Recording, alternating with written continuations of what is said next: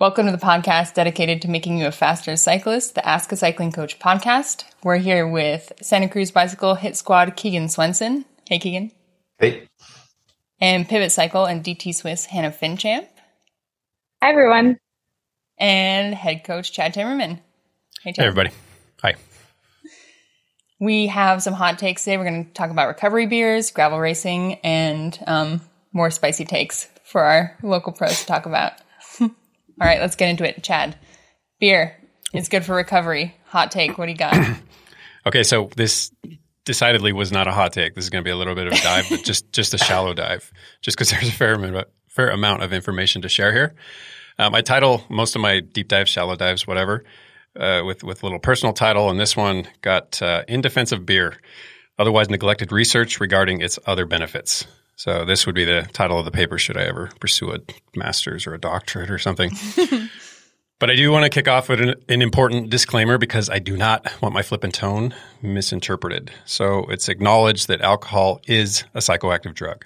It is a depressive. It does bear a potential for dependence and abuse. So we're not talking about overconsumption. One to two drinks, reasonable quantities, reasonable ABVs or alcohol contents, always in moderation. Okay, this is assumed. And I'm not making light of alcohol abuse or alcohol addiction. I'm simply trying to answer the question can beer promote enhance, facilitate, whatever, endurance exercise recovery. Okay. So, with that in mind, first a callback to a previous podcast where we did touch on hydration and looked at a study that observed numerous beverages and their hydration qualities, and they even assigned it a little uh, quality rating on a particular index, and they found that low ABV, so low alcohol by volume beer, and this was pretty low, four percent, hydrated just as well as water. But single caveat, they only tested with a single beer.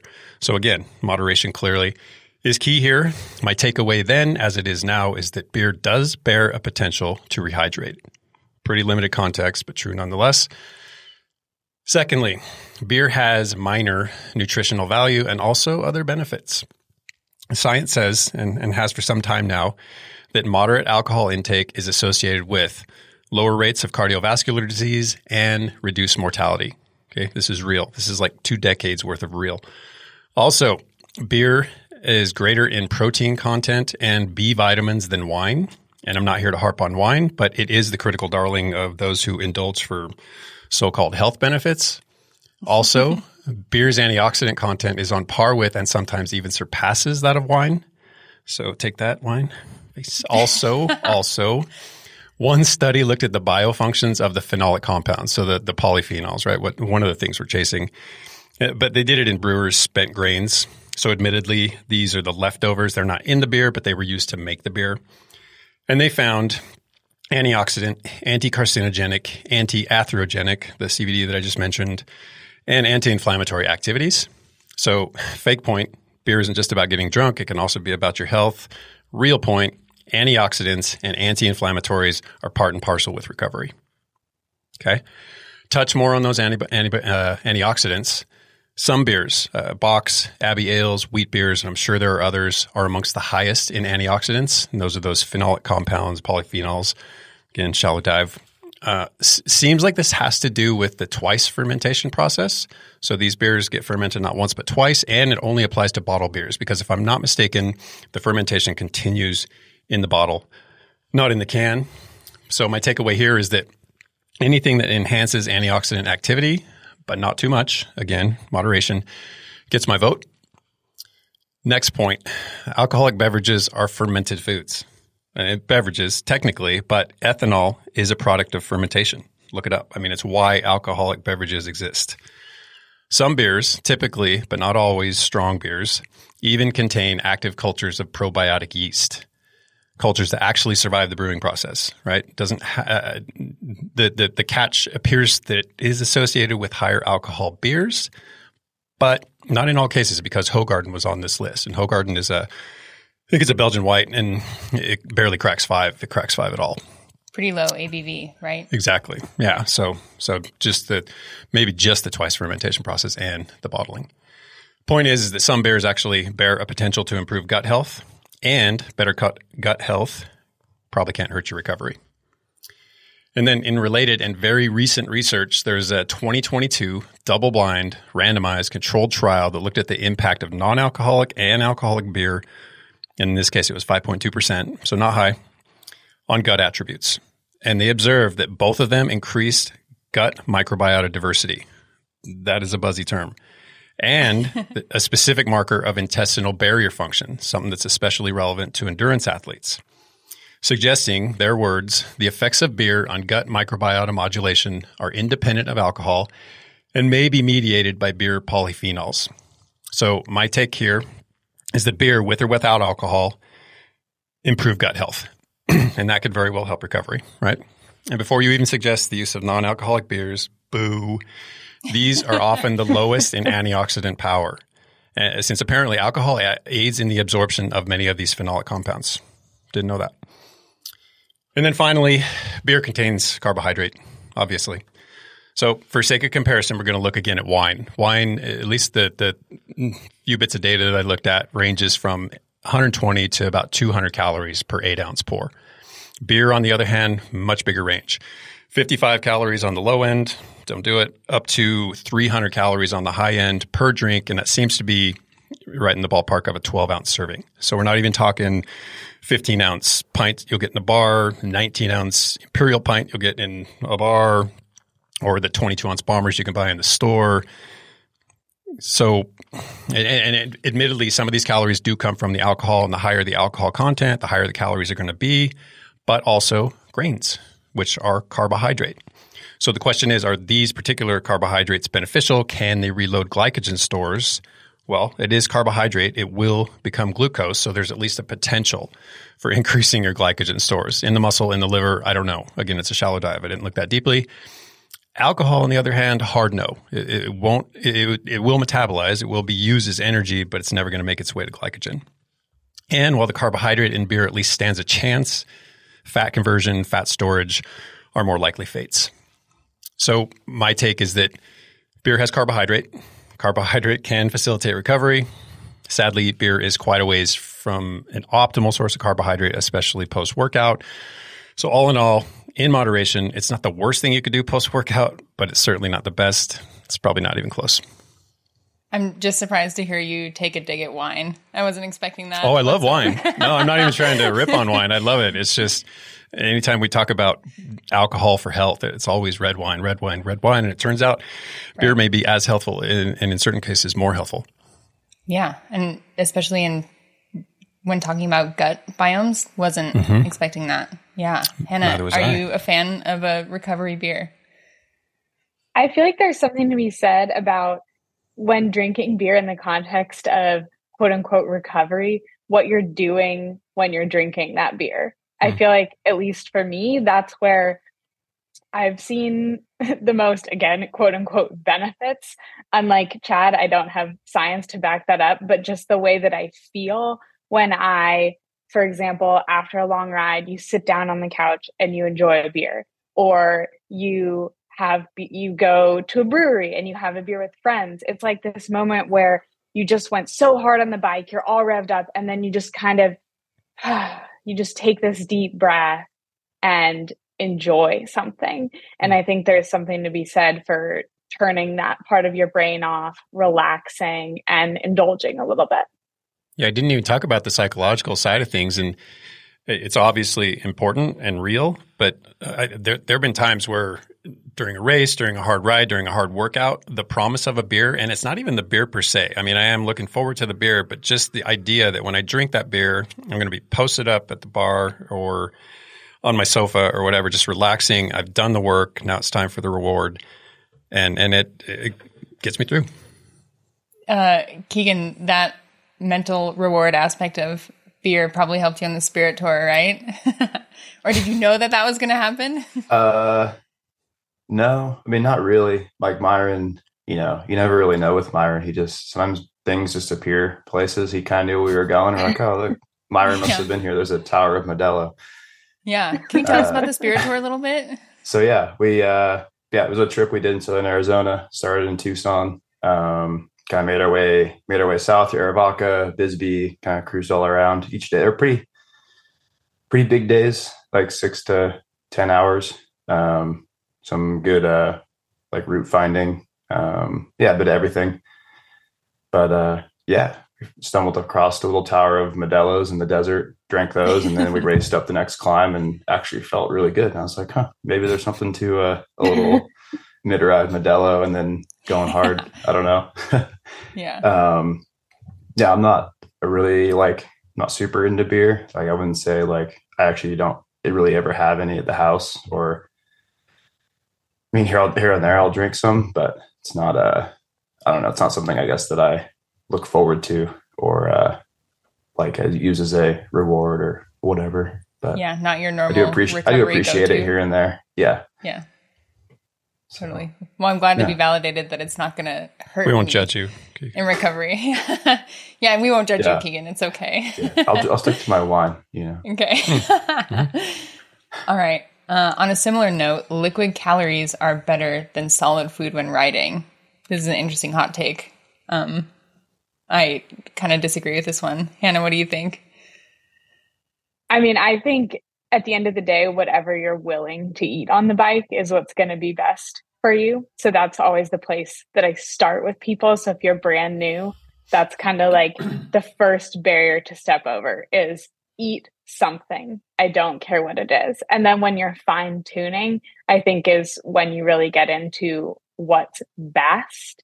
And I think for most people, when they're out training and things like that, they have this tendency to think, okay, you know, bars and things like that. That's what I'm willing to eat. That's what I enjoy.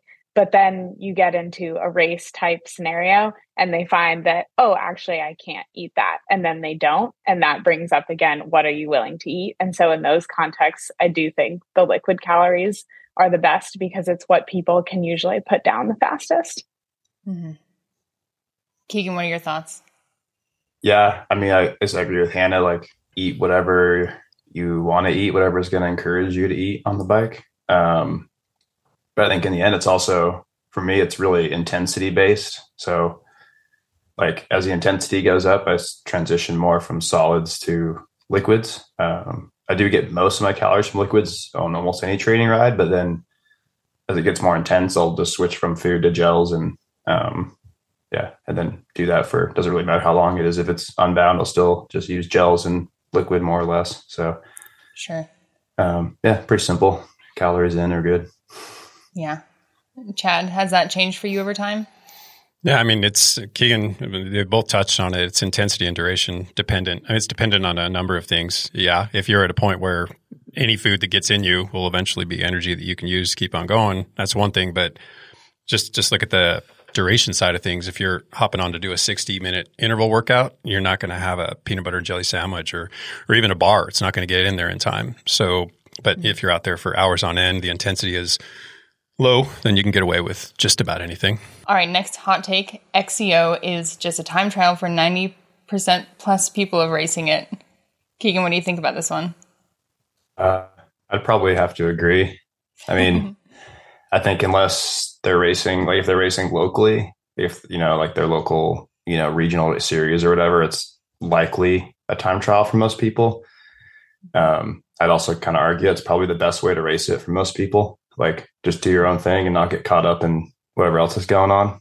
Um, yeah, I don't know. That said, there definitely some race, a lot of racing where it's not a time trial. So I don't know. Maybe they just need to venture out and find bigger races if they don't want a time trial. But yeah, should that change yeah. your um, strategy going into the race or how you train for it?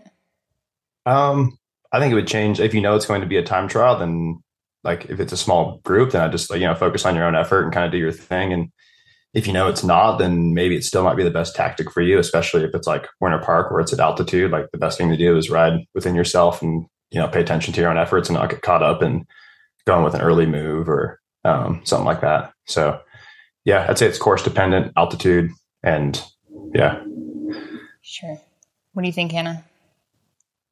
I think this hot take is a great opportunity to talk about strategy in general because I think that while the short of it is yes, I think that it really, there's two factors of why it wouldn't be. The first one being if drafting is a huge element in the race. So if it's a really flat course and you're going to gain a lot from being in the group due to drafting, then you should it shouldn't just be a time trial. You need to be in that group. And then the other scenario is if you're racing to win it probably isn't a time trial unless you're off the front because you need to be in contention. And i do think that that is when your training can look a little bit different because if you're time trialing you're likely setting one effort and your goal is to maintain that effort no matter what the train is doing. You're shifting your bike in order to maintain the same speed, the same wattage, etc. But if you're in a group and you're trying to drop someone or not get dropped, it's going to be a lot of spikes and a lot of variety that you can't control. And you have to have your body and your energy systems and mentally be ready for those type of changes as well. Mm-hmm.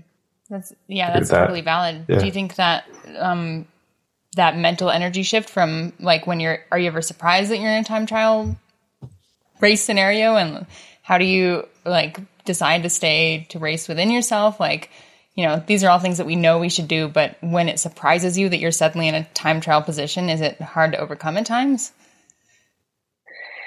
I think it depends of whether or not you want to be in that time trial. Like i think if you're off the front and you're time trialing I've never had a problem with that. Feels great to me. um, but if you're in a time trial because you've got kicked out the back and now you're trying to motor up to the group, I think the emotion that comes from getting dropped can sometimes be something that does get in your way. And so I think in those scenarios, really what's best is if you can remove the emotion from the situation and just focus on the task at hand. Seems like something Chad would be good at removing the emotion part and just yeah what do you think mm-hmm. I, think 90% uh, might be on the low side of the estimate because it, just about everyone out there has to at some point settle into a sustainable pace, which if you're really racing is going to be the highest pace you can sustain, which is by its nature a time trial. So the people who are mixing it up who aren't time trialing will eventually settle back into a time trial. So it might be just about everybody except for those brief flurries where you're trying to make something happen. But whether you're off the front, or whether you're off the back, whether you're hanging on for dear life to a single track pace line, it's it's basically a, a time trial. Yeah. All right. Uh, next hot take: off season is boring. I totally agree with this one. I'm I had a really bad time. Chad, are you in your off season right now?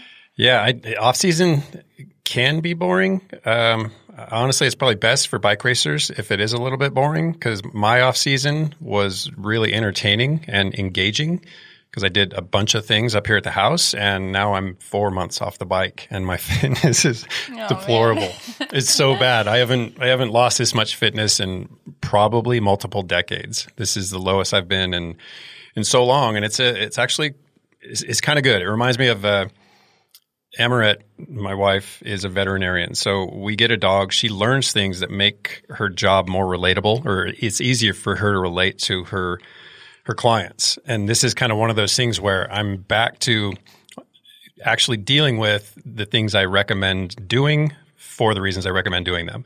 I tell people touch up your fitness, even if you're not going to if you're going to have an extended off season or layoff of some sort just try to touch up every seven to 10 days, sort of thing. Get on the bike, do a short, hard workout, remind your system of what it needs to retain, and then you, you cut yourself quite a lot of slack doing that. And now here I am again, four months off the bike saying I should have done something, just something every two weeks. And, and, and I'm, I'm starting from scratch. But again, it's, uh, it's kind of a good place for me to revisit to remind myself how real it is to be detrained, detrained and how hard the fight back upwards from 30 minute workouts, every one of which are miserable in one way or another. It's, uh, I, I think it'll, I hope, make me more relatable as a coach. Yeah. Yeah, very much so. Cause we've, we've all been there. I don't know, maybe not Keegan and Hannah. Hannah, how long is your usual off season and did you like it? well, I kind of think of off season in two different sections. So there's like my off season transition period, which is time I'm truly taking off the bike. And then there's the off season where I'm training, but I'm just not racing. And so that off season transition period is about two weeks. Um, and just like Chad said, hopefully it is boring. Usually I feel like inevitably everything I haven't done for the other 50 weeks out of the year is like, okay, I have two weeks to do everything. Yeah. and then those two weeks fly by, and I realize now I have 50 weeks back on the bike, um, which is wonderful and great. But it's just crazy how fast that time flies by. Uh, but then my off season, when I'm just not racing and training, I feel like is actually some of the hardest work I put in during the year. Maybe not the busiest because travel isn't often involved like it is during the race season, but it's definitely some of the longest hours um, and the time when I'm really digging in for training. So that's far from boring. Mm-hmm. I guess, yeah, it totally depends upon what the purpose of your rest or off season is. So for hmm. me, getting super sick more than once and kind of mm. forcing my hand on the off season early with didn't make it fun and I didn't feel like I had a bunch of productive stuff to look forward to. I was just sad. Um, mm-hmm. But yeah, Keegan, have you ever had like a forced off season or do you enjoy your off seasons? And what do you like do during that time or are you just itching to get back on the bike? Yeah. I mean, uh, this off this past off season and I guess it would have been like November or whatever It was you know, it was rad. We went to Mexico. It's like proper time off there, no exercising, nothing, which was good because normally I get like I get pretty antsy and I start running a bunch and like I'll go, you know, grab my dirt bike and end up like almost more tired than I do in race season. So I'm like, oh, I'm gonna go, I'm gonna go run for however long and I'm gonna go you do this all day dirt pro- bike ride. You so, probably still ran in Mexico though, didn't you? At the end, yeah, I started to get a little, a little antsy. Um, yeah, no, it's good, and I think that's also like mental off season too. Like even though it's not total recovery, I think it's mostly mental. Um, just get your mind out of training for a bit and out of like that routine. Um, and then, yeah, like Hannah said, then there's kind of like off season where you're not racing, but you're still training really hard. And in my opinion, like that's when you win bike races is in the off season. Like you can't like January and February are really important months. Even December is pretty important for training. And if you kind of slack off, then you can't you're just playing catch up the rest of the year and you're just never going to get there. Um, mm-hmm. so yeah, I think kind of just got to find the balance there. But uh, yeah, definitely was happy to have my off season back this year. Because previous off season, I had a broken hand and some other issues and couldn't really do anything, and it sucked. So um, yeah. maybe it was good, but uh, it's nice to have an off season where I can do the things I want to do. Because you only get, like Hannah said, you only get like, you know, I get three weeks a year where I can go do whatever I want. So, um, yeah. Yeah, it's good. good stuff. All right. Hot take riding for fun and racing will, raising your friends, sorry, will make you faster. Um, Coach Chad, what do you think? it can. It absolutely can, but it can't be the only thing you do. So if that if that's all you do, it's it's at some point it's all you're going to all you'll be doing is flogging your friends, getting flogged by your friends, and at some point, it's simply going to be too much. It's like doing hard intervals for every workout.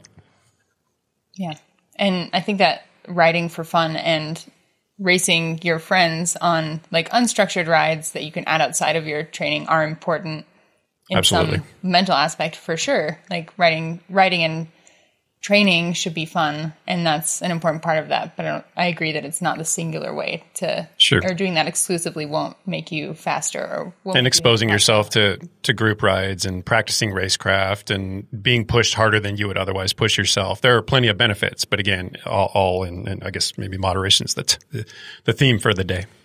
Yeah. Mm-hmm. keegan you race your friends. Do you race your friends? Yeah. Every, every weekend on the shootout. um, I think, yeah, once a week, you know, you get to throw all your, there's no structure. You just basically just go as hard as you can and try and drop all your friends and maybe you get dropped. And um, I don't know, it's fun. You definitely can learn a lot, learn about like, you know, instead of that interval being a little bit, you know, instead of it being a one minute interval, you do that same power for a minute and a half or hmm.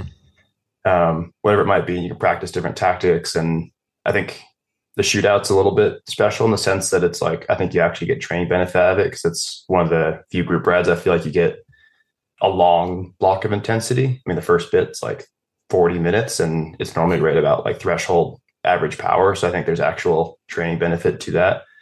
Um, it's not like short little like six, seven minute, eight minute segments of racing. Mm-hmm. So yeah, there's definitely benefit to doing some group rides as long as it's not the only thing you do. Yeah. Mm-hmm. Hannah, do you incorporate any of any fun racing friends in your training? I do. I think it's really helpful. I think you know, from a structure standpoint, it's not the same as structured intervals. So it has to come with moderation. But I think it definitely makes you a more skilled rider, not only bike handling, like riding in groups, but savvy wise. I know for me, just like Keegan saying, like, can I hold this power for a minute and a half? It, even I'm thinking, can I attack this far out? What if I attack a little further out? What if I wait a little bit longer?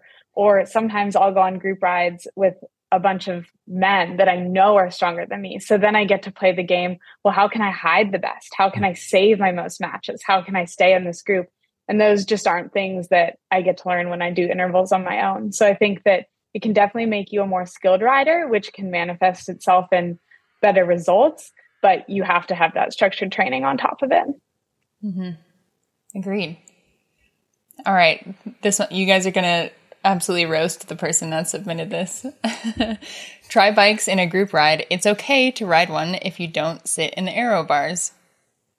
Uh, I think it's okay if you're one of the best triathletes in the world, like, okay, like Sam Long or Ben Hoffman or a few of the other guys who train in Tucson. Um, like they always do the shootout on their tri bikes, and normally they don't get in aero position unless we're like off the front and we're like a, a, like there's a breakaway or something. Oh, that'd be great um, to be on their wheel if you're in some, a break and they want to sit on the front and get in there. Yeah, it's pretty sweet. They put it in like they're like 56 and they just they just roll. Um, but yeah, no, they know what they're doing. You know, like I trust them. Um, but every now and then you get someone who doesn't know what they're doing and it's pretty sketchy. So I think you know you need to make sure you're really really confident on the aero bike because they're obviously they're really bad at everything except for going straight. So yeah. yeah. Um, yeah. Yeah, Chad, can you talk about from like a mechanical standpoint why it's a bad idea? well, first I'd just like to say that it's a tri bike on a group ride or a solo ride, being an aero is really limited in its context. When you can get in aero and safely be in aero, man, I I would save that stuff almost entirely for the trainer and race day. Just because there's so many things that can go wrong and the control is so minimal when you're in your aero bars. Like Egan Bernal hitting the bus. Yeah. It was Egan Bernal. Yeah. Yeah. Exactly, exactly right. And I think I think uh, maybe Froome's accident wasn't on a TT bike, was it though? It might have been. It might have been. There's a lot of them who have crashed on TT bikes. Mm. Yeah, there's just there's there's no control. It doesn't matter how how good you are if it's not a controlled race environment where you can count on the roads being closed and marked and a lead vehicle that's giving you somewhat of a heads up to w- what lies ahead. It's just a it's not a great idea. Again, save that save that for indoors and and race day, or you know, if you have especially safe courses where you know they're going to be minimal traffic, you're very familiar with it. You're going at uh, odd hours where where traffic and other it's not just traffic. I mean, there's so many so many things. Um, from a me- mechanical perspective, uh, I understand that the desire for specificity. You want to be in that position. You want to train hard in that position, and something like a shootout where you're pushing high numbers, it's probably a good thing that much of it resonates with me. But you know, again, everything I just said, it's, it's not a great idea. Mm-hmm. Hannah, what do you think? I would also, well, I would also challenge you that if you own another bike, like a different road bike, why are you bringing your tri bike to the group ride at all? That that's where I think, like you said, we might poke fun at this one a little bit. That's where I'm just giving you a little bit of a shoulder shrug of why are you bringing that bike to a group ride? It's just not, it's not the optimal machine. So why would you have yeah, it in that I scenario? Think in some cases it's like specificity. Like I know like Sam and Ben will do the shootout, which is, you know, 40, 45 minutes or whatever. And then they'll go ride another six or seven hours mm-hmm. afterward in aero position, like rotating or whatever. So I think right like I kind of get it in some instances, but I think you have to really know what you're doing in order to do it. Otherwise, you should be prepared to be yelled at by whoever else is on the group ride and probably be shamed to not come back. So, yeah. and I guess I guess athletes like Ben, like those skills that we talk about that we learn in they're so good, settings, you know. They're and they're not going to really need to practice the. Those aren't skills that they're really going to need to fine tune in a mass race right. setting, you know. So but we can agree that they're anomalies and we should not compare ourselves yeah. to them, nor should other mm-hmm. people going on local group rides. Yeah. yeah, like, oh, they did it. It's safe. It's like, well, that's yeah. their job. So they're really good at it. totally. All right. Uh, handlebar bags on 10K aero bikes is LOL. Um, I get where this person was coming from, um, but I disagree with this hot take um, because just if you have really nice equipment, doesn't mean you need to carry a lot of snacks for a long day. Um, Keegan, you definitely have bar bags or bags on your really nice equipment, I think. yeah, I mean, I'm not gonna lie, I do feel bad when I put a bar bag in the front of my Cervelo S5. Like it's a really fast aero bike. So I have started running a the a frame pack that goes like a mini frame pack that goes like in the triangle, and oh, that nice. Is pretty sweet because then you can also run that and a bar bag for when you're really loading up stuff. But yeah, I do try to run that on the Cervelo just because like you do feel the bar bag. Like you're like I'm riding this bike to go fast, and I just put like a, a wall in front of it. So, but if you're riding by yourself, or if you want to try and slow your bike down for whatever reason, if, mm-hmm. then you can put a bar bag on it. Uh, I don't know. Like I don't really care what you do; it's your bike. Yeah. Hannah, so, do you use bar bags to carry snacks and stuff? Totally. I think it all depends on the mindset behind this maneuver. So if you if your road bike is an aero bike and you're putting a handlebar bag on it because you need room to carry snacks, fantastic. Um, but if you're picking between multiple bikes and you pick the aero bike because it's super aero and really fast, and then you put the handlebar bag on it, yeah, then it is kind of lol. yeah, valid. What do you think, Chad? Yeah, the, these two covered everything I would have said. I, I, will add, I'm very fond of my bar bag because it was a gift from our, our very own or our past own Pete Morris, and uh, from he and his wife, from him and his wife Emily, who, by the way, just had their brand new baby boy. So congrats they to did. both oh, both congrats, of them. Pete and Emily, yay! Yeah, but same deal. I mean, I'm not going to go out and try to ride as fast as I can with a big old. I mean, it's a it's a full on looks like a mini keg almost on the front of my bike. But uh, if I'm out there for a long day, if I need a lot of food and I don't feel like packing it on my body, it's a wonderful tool. Awesome. I especially like it in the winter too, because I can carry more layers mm. without being stressed about which pocket everything is eventually going to fit in if I have mm-hmm. to take it all off. And your layers don't get sweaty. Like if you put your buff or your gloves yeah. in your pocket, they get sweaty yeah. and they get cold. And you need to put your sweaty gloves back on the bar bag. They stay nice and cold and like yeah. dry. So there's definitely something to be said for not having to put all of yeah. that stuff on your back and on your body. Oh, it sucks. You end up being like, you know, you're shoving it down your neck in your jersey, you're shoving it up oh. underneath. Like the sweat is a real problem. I used to before before I was familiar with bar bags. I don't know when their popularity spiked. I used to in the winter tape my gloves to my top tube because in Salt Lake you like ride up the canyon and then ride down. So I'd tape them for the ride up and then take them off, put them on and ride down. now bar bags have eliminated the tape. yeah, that was huge for me. I'd mm. always have to need a pair of warm gloves, and if they're on my back and in my pockets, they would just be like soaking wet by the time I needed them, and then you know any gain would be lost. Yeah, All right. worse than nothing. Glad we agree. We love bar bags, even on aero bikes sometimes. All right. Hot take recovery rides hinder recovery. This is interesting and interesting for me in my role at TrainerRoad to look at athletes who do recovery rides and see what they really are. And when you can't stay in the zone, you're absolutely hindering your recovery. Uh, Hannah, what do you think? Yeah, this one I it made me laugh a little bit because I think we've all fallen into this trap of as type A athletes, we're so used to overcoming. We overcome mm. whatever it takes to get our workout done. And we'll do the same thing for a recovery ride and we'll forget what the point of the recovery ride is. So if you're going for a recovering ride in rain, in freezing temperatures and scorching heat, if you're waking up at 5 a.m. before work to get it in or stressing that you're not going to be able to get it in, it probably is hindering your recovery and you're losing sight of the point.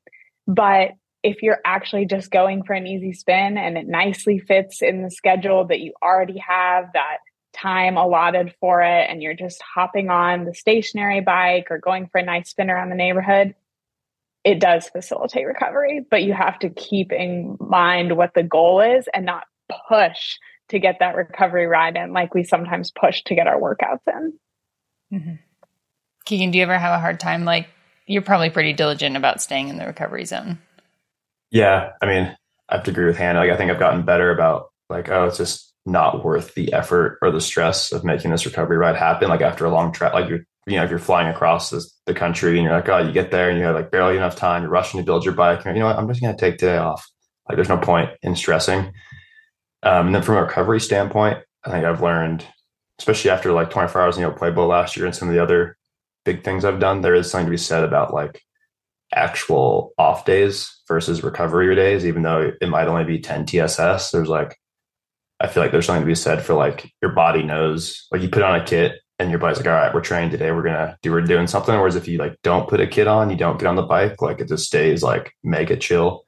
So I think sometimes you need to know, like, all right, I just need a full off day today, and I think you need to know when to draw that line, and um, yeah, when they, they both have their place for sure. But mm-hmm. yeah, yeah. Chad, do you have any tips yeah. for when to like see when you should just not do a recovery ride and just actually recover? Yeah, I mean, those were such good observations. Uh, I think it's too easy to conflate endurance work with recovery work. I think people think if I'm working at the low end of the endurance range, it's only 60% of what I can do. This should feel like recovery. Well, does it feel like recovery? Honestly, answer that question because if it doesn't feel like recovery, it's probably not recovery. And if it starts feeling like recovery, it starts out feeling like recovery, but partway through it or in too long of a recovery ride, which is often the case with so many people – then it's not a recovery ride anymore. I mean, it should feel like recovery. At that point. It, it, totally is. It's a yeah. total waste of time. You're not gaining anything from it. You're probably handicapping your, your recovery processes, what's going to come next in terms of uh, whatever the next workout is. So yeah, it, it's absolutely a waste of time. And I think in more cases than not, Keegan's call is the right call. If it, if it seems like getting on the bike is just more of a burden on that day, then just don't get on the bike. Mm-hmm. All right. Next hot take. It's okay to change your plan volume mid season. Um, this one's interesting and something that we facilitate in TrainerRoad with your training plans um, to be able to edit your volume while you're training. But um, Keegan, have you ever had a, a, like a time in training where like the amount of volume you were doing were just was just like not working and you needed to reassess and change it and why and how did you get there? Um, I don't. That's I don't know. It's a hard question. I guess I normally just do what I'm told, so I don't really know. Like it changes. I don't know. Like sometimes, like my coach hasn't put training in yet. I'm not sure. Like you know, if he hasn't done it, or if he's waiting to see how I feel after this block, or like so. I don't always mm-hmm. know what the plan is. Um, sure. That said, I think sometimes I mean it's okay to pivot if you're like, all right, well, those race seasons change a little bit. We're doing this race like a longer race instead, so we need to add more volume, or maybe your fatigues, you need to take some volume away. Um, I've definitely swapped out like intensity for volume sometimes because I feel like long endurance rides for me, I can almost like recover in a sense. If I have a six hour endurance day, like for me, I can recover better from that than I can from like a two hour day with VO2. So I think it's also a little bit dependent on the individual and like what you have time for and what's what will make you feel better. I don't know. It's mm-hmm. not a maybe not the best answer to that question, but no, that's all right. I mean, there's no, yeah, Hannah, what do you think? I think there was a time in my life where this question was really applicable, and it was when I was in school. So, starting out the season, maybe in March, I'd still be in classes. And so, I did have a finite amount of time in which I could train. And then, when I'd get out of school in May, I would suddenly have it would be summer break. So, I'd suddenly have so much more available time, mental energy. Um, it, I just I had the ability to train more because my world had opened up. And so in May and June I would really start ramping the volume and would hit my stride for those July races. So I could see a situation in which someone might change their volume mid-season if their life circumstances are changing as well. Mm-hmm. Yeah. Chad, what do you think? Uh, I, I understand Keegan's hesitation or difficulty answering the question because from a coach rider's perspective, you just trust what your coach gives you. But, but from Hannah's side of things, who sounds more like you coach yourself, or at least you did coach yourself then, and you get to make that call. It, there are pitfalls for sure. Just because you have more time doesn't mean your body can benefit from more training or handle it.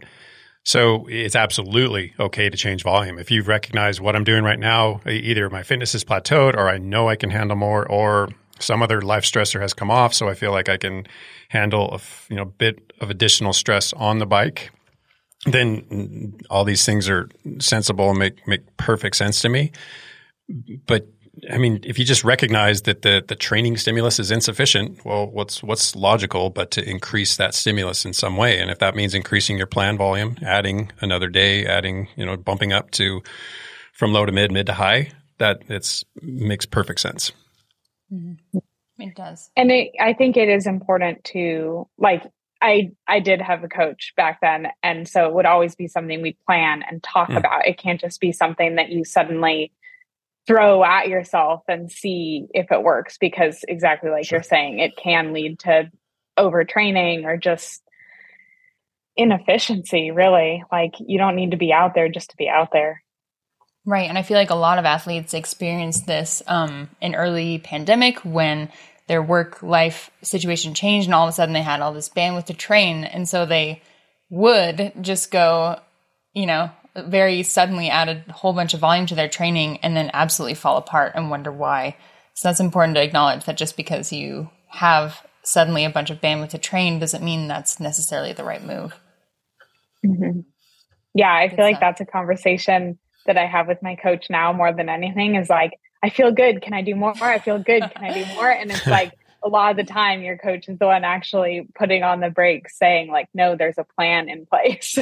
yep, totally which is probably what people experience with the TrainerRoad plan too when they're wanting to up the volume is they're thinking oh my gosh i want to do more. Can i do more? Can i do more? But if they just stick with what they're doing and find that consistency within the plan they'll be the most successful that's a Absolutely. that's a really good point because that's a temptation, right? I'm handling this. I feel fine at the end of the week. I'm getting a little bit faster. So if I do more, I can probably get even faster. And that's that's one of the pitfalls that I was just talking about because it's a logical conclusion for sure. But when you reach that tipping point, the the uh, the dangerous aspect of it is you're not going to recognize it as a tipping point until you're well past it, until the damage is done, mm-hmm. and now you have to walk it back. Yeah, mm-hmm. super valid. It's really hard to see that coming. Good stuff. All right. Team tactics in gravel racing is acceptable. Yeah. I don't know if this is a hot take so much as just a truth. It's It's racing. Yeah. What do you think, Keegan? I think you can do whatever you want. I don't like it's yeah. a bike race. If you want to race as a team, race as a team. If you don't, don't do it. I don't know. I don't care what you do. yeah. If, if gravel racing wasn't. you were weird about that to, stuff, I think. Yeah. If it was intended to be a truly individual effort, it would be like a waived time trial, you know? Yeah. I think it makes it more fun. I mean, I think it's going to add more dynamics to races and, um, you know, bring more to it. So, yeah. yeah Hannah, cool. is it, it's fun to like form little alliances with your group that you like end up with, right? Team tactics. Yeah. I, yeah. I think it's really fun. I think where it can become really interesting for women is when the men start mixing in and you start having male female alliances. Um, but still, if it's not a rule, it's acceptable. Uh, so the mm-hmm. word acceptable here is what's, I mean, if it's not a rule, you have to, yeah. you have to fly with what you're given. And so you have to be able to take advantage of any and all circumstances. Mm-hmm. Chad, can I, Can I just, instead of answering it, throw a different hot take at all three of you? Yes. Is uh, t- team tactics in cyclocross is impossible. Oh, absolutely. Truly impossible.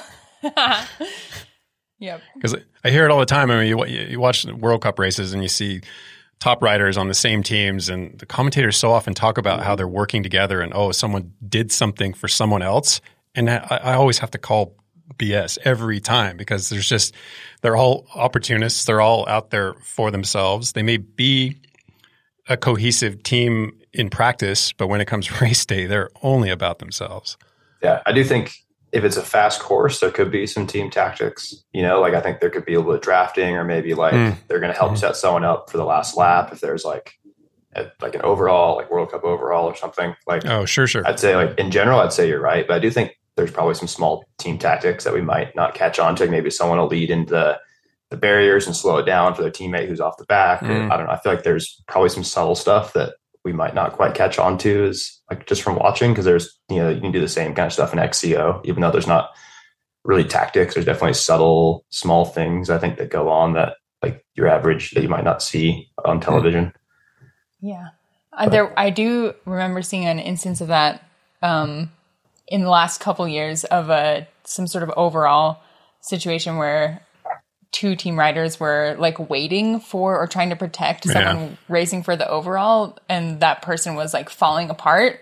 And seeing these other two riders like kind of trying to wait for him was visibly uncomfortable. Like they did not know how to wait or what to do and it was pretty funny.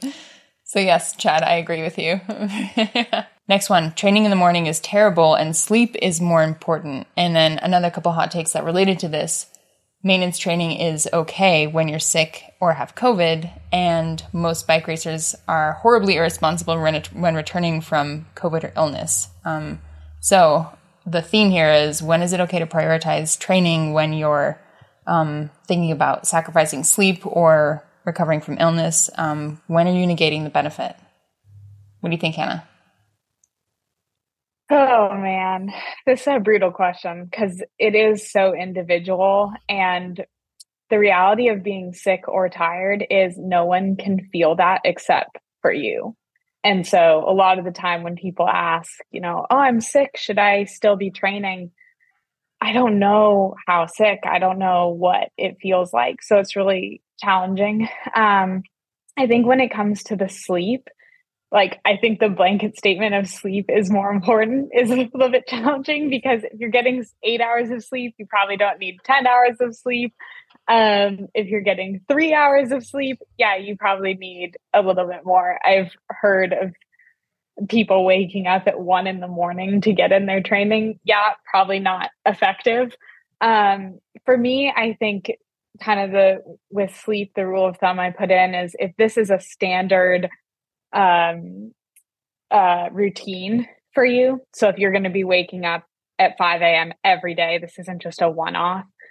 You need to be able to recover in time for your next workout. Um, so if you feel like every day you're waking up at 5 a.m. and every day you're getting more tired, you probably need to change something in your life in terms of going to sleep earlier or, yes, sleeping in later to find more sleep. But if you have a great routine and that's just the time you wake up and that's just the time you do your training and you're recovering one day the next i think it's working well for you. Mm-hmm. what do you think chad?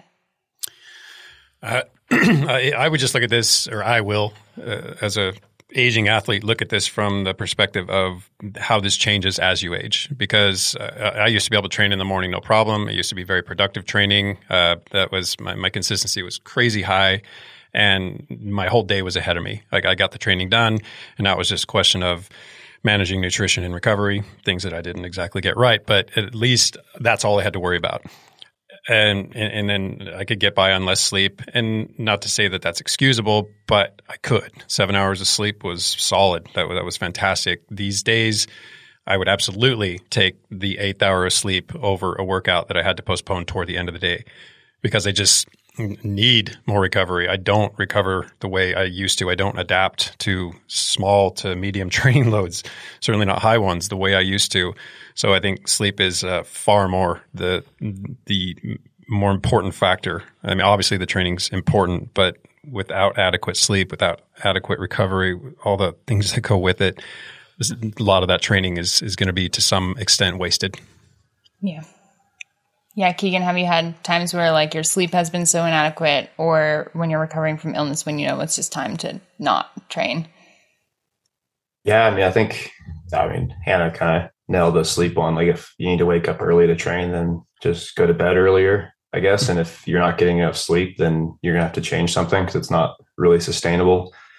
Um, and yeah, if you're sick, I mean, it's probably no matter how sick you are, it's probably a good idea to not do intervals. But maybe if you're just mildly sick, you're okay to do like an easy endurance ride or um, a recovery ride or whatever. Sometimes I think that like it's as long as it's not super cold out and it's not going to make you more stressed. Like even if you're pretty sick, like going out for a very easy bike ride is sometimes a good thing. I think to help like clear yourself out, get some sunshine, like some light. I, don't, I think like sitting inside all day is never a good thing. Um, that's you know that's just me. I'm not a doctor. Do whatever you want. Like i'm not going to stop you from sitting inside all day if you're sick. Um, yeah. so but i do think it's it's a good thing to get out and exercise a little or just go for a walk you know like get out and do something. Because sometimes it makes you feel a lot better even if you're real sick. So yeah the yeah. idea that you're, two cents. Go ahead hannah. Oh i was just going to say i think if you're sick and you're ever experiencing frustration over not hitting your numbers or not feeling a certain way during your ride, you shouldn't be doing that workout. Mm, so yeah. just like Keegan's saying, if you're a little bit sick and you get on and you just spin out nice and easy, I think depending on how sick you are, that there is sometimes a, a time and a place for that. But if you're trying to do an aerobic ride or even intervals when you're sick and you're feeling frustration that, oh my gosh, my RPE is too high for the wattage I'm putting out and blah, blah, blah, you're going about it all wrong. And you need to completely reset your mindset and your goal for that ride. It's going to take you longer to get better at that point. Mm-hmm. So. Chad, did you have something more to add? Just on, on the heels of what Keegan said, I do think that it's. Oh, I just lost my train of thought completely. That's all right. If if it's going to tax you more, don't do it. oh no no okay. So if we could just edit this, Maxine, scrap that. Um, on the heels of what what Keegan said, I think there's a lot of truth to the cliche that movement is medicine. So the idea of I need to recover, I need to lay here and recover. Yeah, to an extent, that may be necessary if the illness is severe, if it's dragged out. I mean, you should be able to recognize when it's appropriate to get up and move and when it's appropriate to to, to lay and convalesce. So when it comes time to to make that jump from one to the other, easy movement, some movement is absolutely has its place. Mm-hmm. That's great advice. All right, we're going to move on to a couple listener questions out of hot takes. Patrick asks, Coaches, I hope you can help me with my situation. I'm a mountain biker who has recently jumped into cyclocross after becoming so frustrated with my inability to descend in technical XC races. I seem to be able to manage descending technical terrain just fine when I was riding alone, but when I got in a group of riders, I just can't seem to ride the right lines, so I lose momentum, positions, and sometimes crash. I got so frustrated that this season I've decided to try something new and drop mountain biking for a while but now I'm finding, uh, but I'm finding I'm still encouraged in the same, encountering the same issue in cyclocross on mildly technical terrain. What can I do to fix this? Why can others descend in a group, but I can't? This is really interesting, and it makes me wonder if, um, you know, Patrick feels like they can ride the right lines when they're alone, but not in a group. Maybe they're not riding the right lines. What do you think, Hannah? Yeah, I had a lot of thoughts on this one. So please, anyone jump in at any point. But um, the first thing is, I think you need to pre ride the course, know your own lines, and then stick to those lines. So if you are confident in your line and you feel really good riding it alone, and then you get in a group, you should still be riding that same line. You don't have to follow the line of the person in front of you and depending on what category you're in and who you're riding behind, they may or may not be picking the correct line. So sticking with what you know is probably going to be the safest scenario in that point. I know there's plenty of times when someone might take a sketchier line, it might be faster in front of you, but if you haven't practiced that line, it's not the line for you on that day. You need to stick to the one you know and you're comfortable with. Next is when you're on that person's wheel, you should be looking ahead of them. You shouldn't just be staring at their back wheel or their back pockets. You should still be looking ideally the same place you would down the trail as if you were riding on your own. So you're going to be darting your eyes back and forth, gauging what you're riding, the person in front of you, and quite a ways in front of you to see what's coming up. Next, uh, Patrick mentions riding in a group. So I assume that they're talking not just about one person, but multiple people. And sometimes on the mountain bike, especially if this is something that they're struggling with, it can be super nerve wracking, actually, not the person ahead of them, but the person behind them. It can feel so overwhelming to have someone behind you. And you just have to put the person behind you completely out of your head. Don't worry about how close they are. Don't worry about what lines they're taking. Don't even worry about it if they're hollering at you. Uh, you just need to focus on what you're doing and keep yourself safe. And that ultimately, if it makes you feel better, that's what's going to make you ride faster for that person behind you is if you don't stress about that person behind you. So it's actually a win win for everyone involved. Um, and then some things that you can do outside of that scenario to get better at it would be practice this exact thing. Um, and ideally, practice it with someone that you trust so that you can separate this skill from fear or mistrust. So, if I'm riding in a race with someone that I don't know, I will probably back off a little bit more than usual because I don't know what lines they're going to take. I am nervous that they might suddenly slam on the brakes, something like that. But if I'm riding with a fellow competitor, a friend, a skills coach, I should be able to get as close to that person's wheel as I want because I'm confident that they're leading me in the right place. And so that's a time where I can really practice following someone and working on that confidence because there's really no reason that I should be backing off. And then finally, um, and my last sort of tip here is maybe a little bit of a hard one, but time yourself riding alone on some of these descents and then look at the times from the group or the people you're trying to follow because especially with sending all the time we think we're going really fast we think we're taking great lines, only to discover that when we're in the group, we're actually asking a lot more of ourselves. And they're actually moving a lot faster than we were when we're on our own. That speed is sort of distorted when you're on your own or with a group. So taking some time to time yourself and decide whether or not you're actually going fast enough and actually taking the best lines might be the hard truth that you need to face. And then if you discover you're not going fast enough, that's totally fine. That just means it's another space for you to improve. And that means you can improve on your own before entering back into that group scenario. Mm-hmm. And I feel like doing that, that's a great piece of advice because doing that, I think, would help Patrick build more confidence so that when they go back into a group writing scenario, some of that fear and insecurity is kind of reduced because of what they've done on, in their work on their own, right? Absolutely. What do you? Yeah, what would you add, advise for? Oh, go ahead, Chad. If I can add to what what both you guys said regarding trust, I mean, you can build your skills, your confidence riding with someone you trust. But at some point, you have to offer that trust blindly. You're going to have to give it to people that you really don't have a reason to trust because that's the scenario. The person in front of you, you just have to accept they don't want to crash. They're going to pick the best line. I'm going to trust that, that I'm on a safe wheel and you have to go with it. So eventually you're, you're going to have to cut loose of maybe just cut loose of the idea of trust and just hope for the best. Mm-hmm. What do you think, Keegan? What would you advise for Patrick?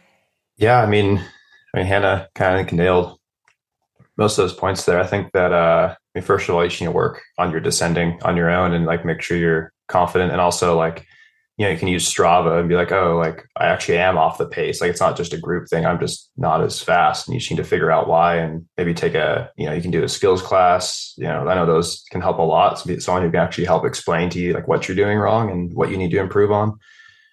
Um, and yeah, when you're racing in a bunch too, like there's definitely riders like when you race enough, you get to learn like who you're happy to follow behind really closely. You know, for example, like I'll follow behind Russell pretty much blindly. I'll sit right on his wheel, like to the point where the dust isn't even coming off the ground, and just like I know that he's not going to lead me into something bad. And then there's riders that like I'd rather back off enough and like have space to break because I don't trust them, and I'd I'd rather you know do my own thing. Um, because even though you know what you're doing, sometimes if you're following someone who's taking poor line choices, you end up just taking those anyway because you end up focusing on what they're doing rather than what you're doing. So maybe you just need to focus more on yourself and you know, Candace said as well, like look through them, look ahead on the trail, try not to stare just at their rear wheel. And if you're in a bunch like descending down like a gravel road or this, this applies to gravel races, mountain bike races, whatever, I think something that really helps is to like not look down, but look ahead and watch the riders in front of you, watch their helmets bounce. So like if you see everyone's helmets move up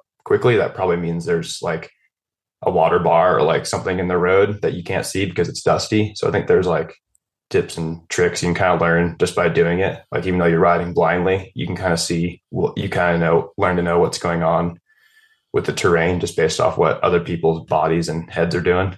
Um, and yeah, at a certain point, like when you're racing, you have to kind of just like sounds sounds a little bit bad, but you kind of have to disregard your well being at a certain point and just let it go. If you want to, if you want to win the race, you have to do what it's going to take. Hopefully, you're confident enough that you believe in yourself and you can do that, but sometimes you have to go faster than you're willing to go if you want to stay with the group. And that's just the way, that's just the reality of racing. You know, it's uphill and downhill. You have to go harder than you want to sometimes. And sometimes you have to go faster than you want to. totally. That's something so. I this this question makes me think of why and and our discussion makes me think of why I like off-road racing so much is like all of these skills are things that you can keep building upon and learning, um, even as an experienced racer. Like we still learn and refine this kind of thing.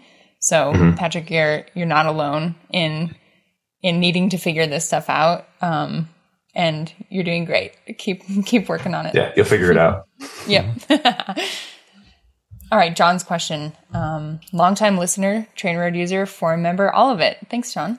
I'm a 56 year old fanboy. Everything you all do is great. Thank you. Um, if you haven't subscribed to the Ask a Cycling Coach podcast or given us a thumbs up or a five star rating, make sure you do it now. Thank you. All right, John says, I'm wondering if there is any science or anecdotal data on optimizing rest stop or aid station break lengths on a long gravel event, assuming one is trying to lower their overall lapse time. I have a 130 mile or and 10,000 foot climbing ride slash race coming up, unpaved. It has five rest stops. Obviously, at each one, I want to refuel and relieve as necessary, but I also want to rest and recharge. After about how long does the recovery battle become a literal waste of time? Any help is greatly appreciated. So I totally know what John is talking about, or the kind of break or rest he's referring to, where you see riders at aid stations um, really like take the time and chill out and like settle in and um, even like sit down sometimes. And, you know, I think John is asking at what point does the rest become too much that it's damaging your recovery or you're getting too big and too big into this like checking out of your mindset of racing, you know, like what do you Hannah, what do you think this rider is experiencing and what's his best call? Uh, I mean,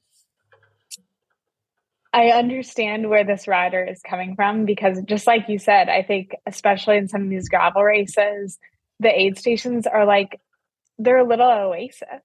And so, and they're it's super so fun. tempting. Sometimes yeah. I'll come racing by them and I'll kind of take a glance back, like, man, that looks like fun. I want to check that out. Um, so I understand the temptation. I also understand the temptation of wanting to recover. But I think at the end of the day, there's nothing you're going to do in a couple minute recovery stop that's going to change how you feel for the rest of the race. And so when you're talking about, they say their goal is an overall lowering overall lapse time. I think any time at that aid station where you're not doing something, unfortunately, is a little bit of wasted time. So, uh, relieving yourself, filling up bottles, getting food, maybe putting on some chain lube. All of those things can be done slowly and methodically where you're lowering your heart rate. But after that, I think it's time to get back on the bike and start moving. And that is one really wonderful thing about cycling is you can, uh, assuming that the road is flat, you can move forward just with a couple pedal strokes and coasting. So if you feel exhausted at any point during the race, I personally think it's better to take that recovery while still mo- making some sort of forward progress than sitting on the ground and just feeling that dread of I'm not getting any closer to the finish while doing this. Mm-hmm. What do you think, Keegan? Are you yeah, ever tempted think, uh, to just take a nap, take a break, take a nap? I mean, you know how I feel about feed zones. I we know like how to, you feel. I don't like to use them. So I think, um, yeah, I would go into this with like a plan of like figure out what you want to do at the aid stations. Like I would, you know, normally they have a list of what they have at the aid stations. You make, oh, I'm going to want two gels. I'm going to want a peanut butter and jelly sandwich, a bag of chips, and I need to fill my bottles, for example, and just do those things and get out. Don't get caught up in like standing around chit chatting because the sooner you're done with this race, the sooner you can go and drink your beer on your tailgate of your truck. You know, like there's no reason to be out there longer than you have to. Um, mm-hmm.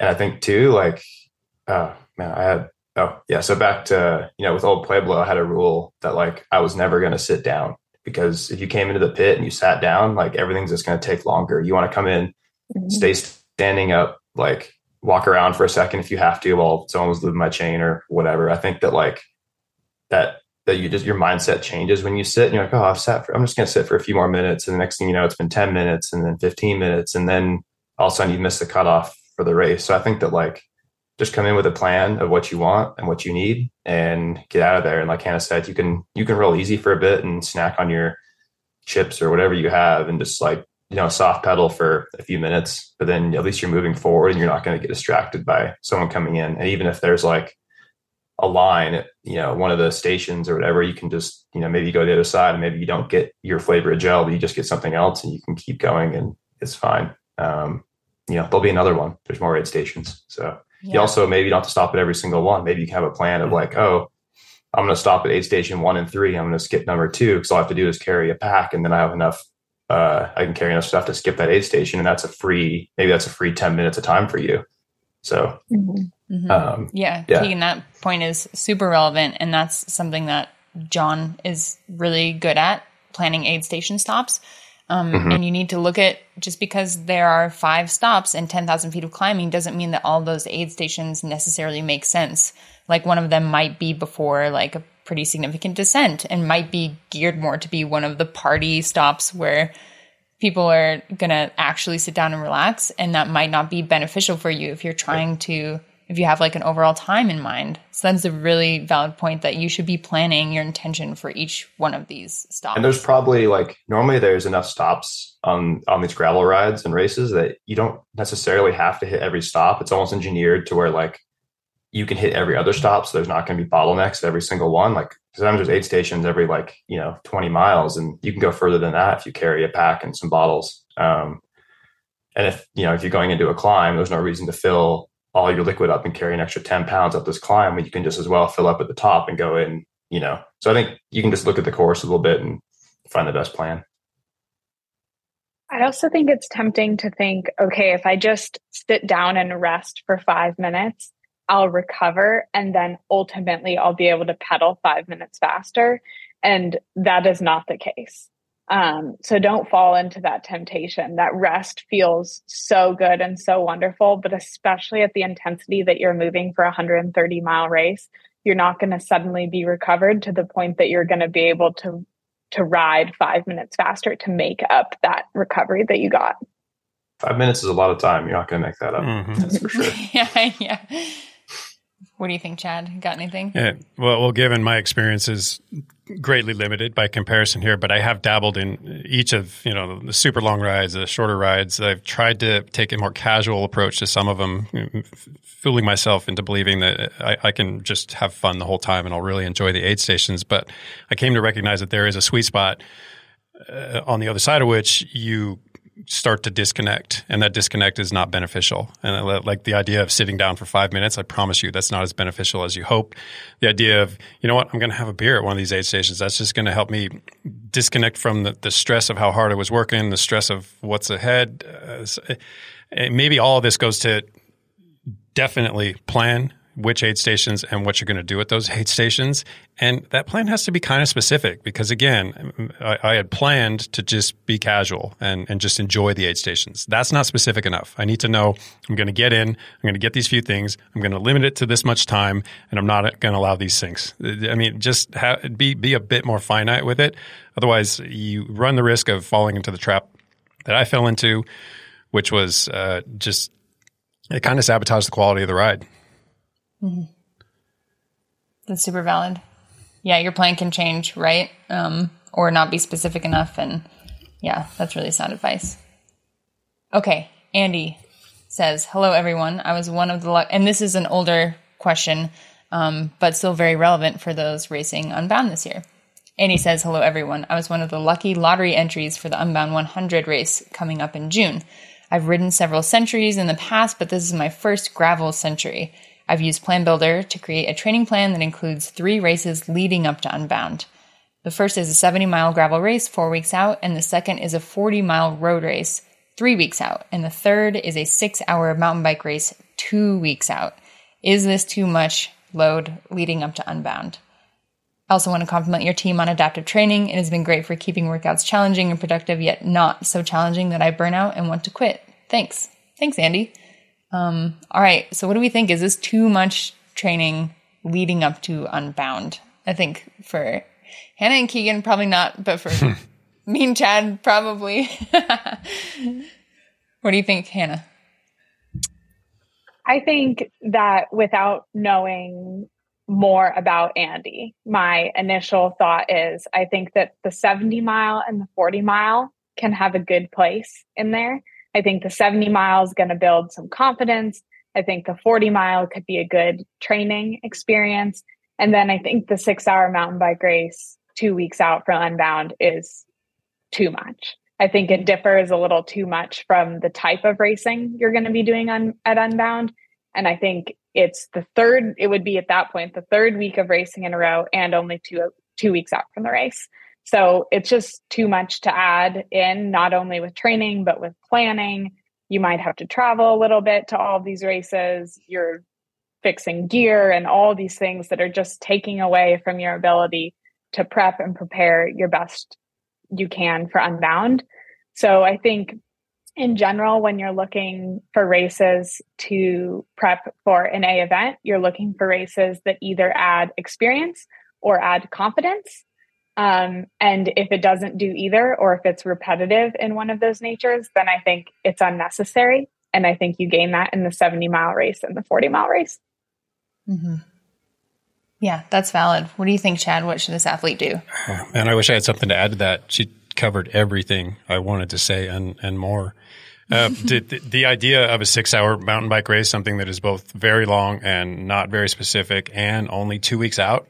I, I think maybe Andy has it in their head that two weeks is enough time to recover from just about anything. I promise you it's not. And, and you're saying you're coming from a background of having done several centuries. That's all good and fine but that uh, it, it doesn't paint the picture that I would need to see, which uh, I'm very experienced. I have done similar things before. I'm thinking of upping things slightly. This just sounds like a lot to do ahead of a very big event. Yeah. Keegan, you've stacked events like yeah. this kind of close to one another, right?